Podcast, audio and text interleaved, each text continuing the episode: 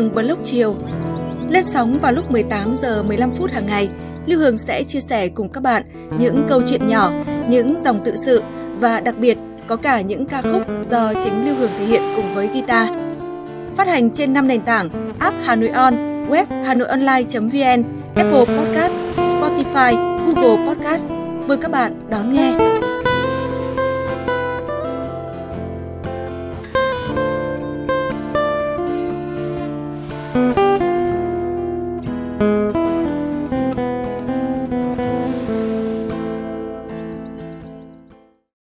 Chào bạn, bạn đang nghe podcast Lưu Hương Blog chiều. Bạn thân mến, Nhung Phạm vừa gửi cho Hương câu chuyện về mối tình của ông bà mình mà đứa cháu một ngày tình cờ biết. Nhiều năm tháng đã qua, người ra đi đã hòa xác thân làm nên dáng hình đất nước. Người ở lại, không biết trong trí nhớ mơ hồ tuổi tác, có còn nhớ về những năm tháng chờ đợi, hạnh phúc và khổ đau có thể một ngày không ai còn biết về cuộc đời họ. Thì có hề chi, những cuộc đời như vậy đã hóa núi sông ta.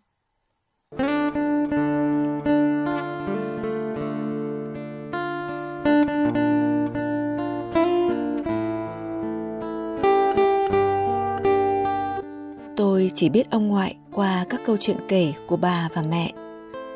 Tôi chỉ hình dung ra ông qua bức vẽ chân dung để trên ban thờ. Trong hình ông rất trẻ, trắng trẻo và đẹp trai. Ông giống như một nhân vật trong truyện cổ tích, đầy nghĩa khí mà cũng thật xa xôi. Mãi đến khi tôi được đọc lá thư ông gửi cho bà trước khi hành quân vào chiến trường miền Nam, do cô em họ chụp ảnh lại, tôi mới thực sự hiểu được về người ông đáng kính của mình. Ông ngoại tôi lên đường nhập ngũ năm 1958, lúc 21 tuổi. Bốn năm sau, ông trở về và nên duyên với bà. Sống đời vợ chồng vỏn vẹn hai năm, ông tái ngũ theo tiếng gọi của Tổ quốc, để mẹ già, con thơ cho người vợ trẻ.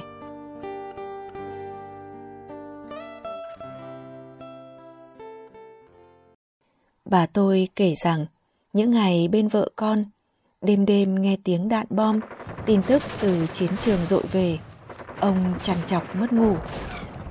Trước ngày lên đường, ông gặp những người trong họ nhờ giúp đỡ gia đình, bởi ông đã linh cảm cơ hội trở về rất mong manh. Ông hy sinh vào tháng 3 năm 1968. Khi ấy, bà tôi mới qua tuổi 23. Em họ gửi tin nhắn vào buổi đêm và tôi chỉ đọc được khi tỉnh giấc vào sớm hôm sau. Hai năm không về, Tết vừa rồi nhà tôi mới ra Bắc đoàn tụ với gia đình. Các em tôi ở nơi xa cũng lần lượt về quê. Chắc trong thời gian dọn dẹp nhà cửa, em đã phát hiện ra bức thư này. Chồng con tôi vẫn đang ngon giấc. Tôi lặng lẽ ngồi dậy, tựa lưng vào góc giường đọc từng dòng chữ trên màn hình. Bức thư đã gần 60 năm tuổi.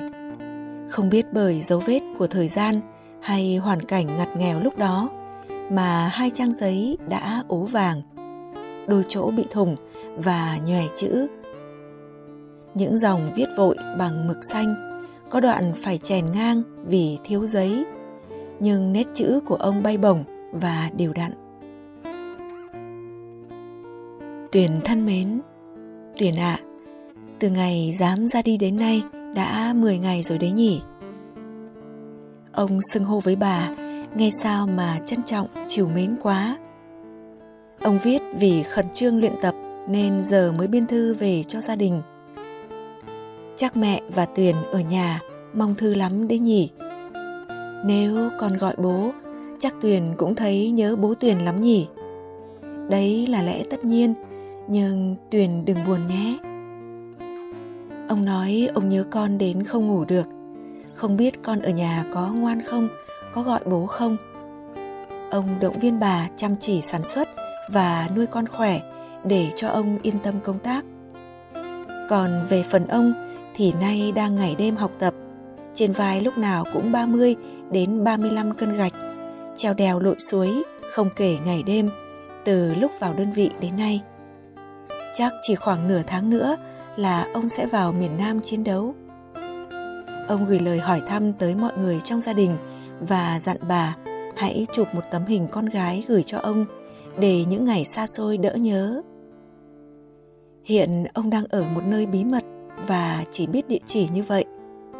Ông mong chờ ngày giải phóng, gia đình sum họp. Ông bảo, ví dụ có thế nào thì cũng đành chịu vậy. Đó là nghĩa vụ của người thanh niên với Tổ quốc. Đừng buồn nhé, vui lên vui lên, khóc là yếu ớt. Dù có phải chia sẻ tình yêu cũng không khóc. Và Tuyền phải tự hào, vinh dự mình là vợ một người giải phóng quân, đã có một người chồng giải phóng Tổ quốc. Ông nhắc, Tuyền cố gắng nhé, gửi ngay nhé. Chú ý chụp một ảnh hai mẹ con bế nhau, một ảnh riêng của con, đừng sợ tốn tiền nhé. Tôi đã phải dừng lại đôi lần để lau những giọt nước mắt lăn dài trên má, mím chặt môi, kìm nén những tiếng nấc nghẹn ngào. Ông tôi đã từ giã cõi đời mà chưa biết mặt cậu tôi. Khi ông đi, bà mới mang thai cậu chưa đầy hai tháng. Có lẽ bà cũng chưa chắc chắn về sự hiện diện của cậu để báo cho ông biết. Hay bà đã im lặng vì không muốn cản trí nguyện của ông. Tôi không tìm được đáp án. Bà tôi giờ gần 80 tuổi. Cả một đời, bà đã trung thủy chọn đạo nghĩa vợ chồng, chăm mẹ già, nuôi con nhỏ, cần mẫn sản xuất nuôi quân, làm thư ký đội, giáo viên. Tuổi già, bà đã quên nhiều thứ, ngay cả mẹ tôi cũng có lúc bà không nhận ra. Chỉ có nụ cười hiền hậu thì mãi mãi không thay đổi. Bé con của tôi khẽ cựa quậy tỉnh giấc. Tôi xoa xoa lưng cho con ngủ lại. Lòng tôi miên man nghĩ đến ông bà ngoại, đến mẹ tôi và cậu tôi. Tôi mường tượng ra hình ảnh một người trai trẻ nơi non cao rừng thẳm, khắc khoải nhớ thương mẹ già, vợ trẻ, con thơ. Một người vợ thẫn thờ trong dáng chiều buông, ngóng trông chồng như lá khát sương mai, trong lúc đứa con nhỏ đạp lòng nghe nhói buốt.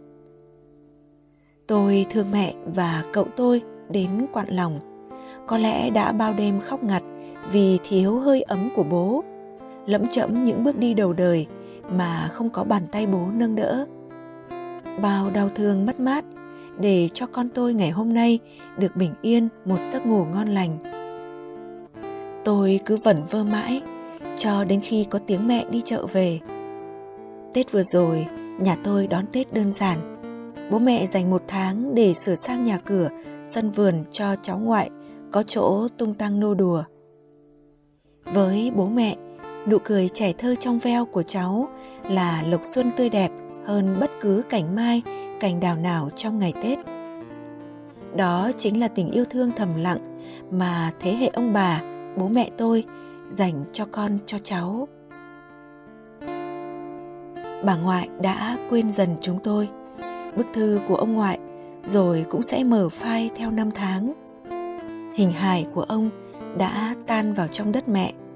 Nhưng tôi biết đất mẹ đã ôm ấp, chuyển hóa để cho những mầm xanh vươn lên.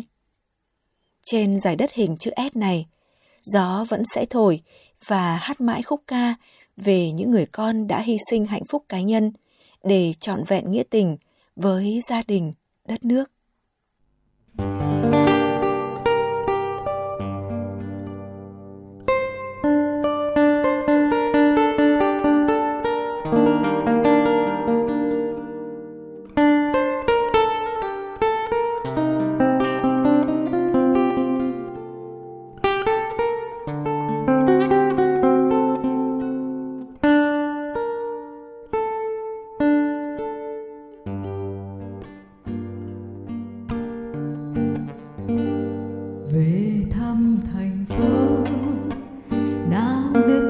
was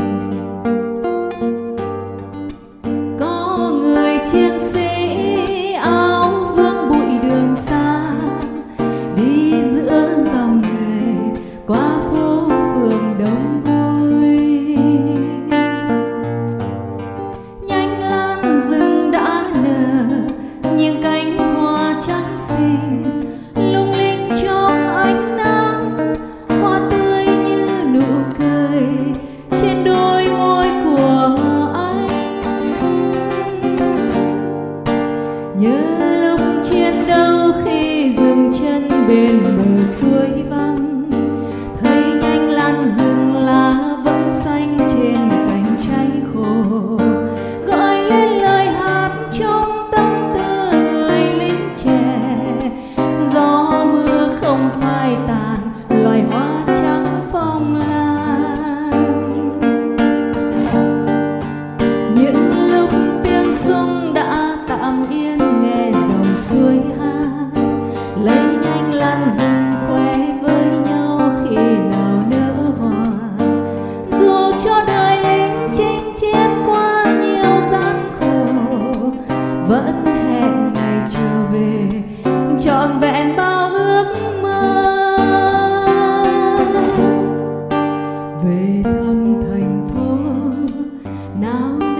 我算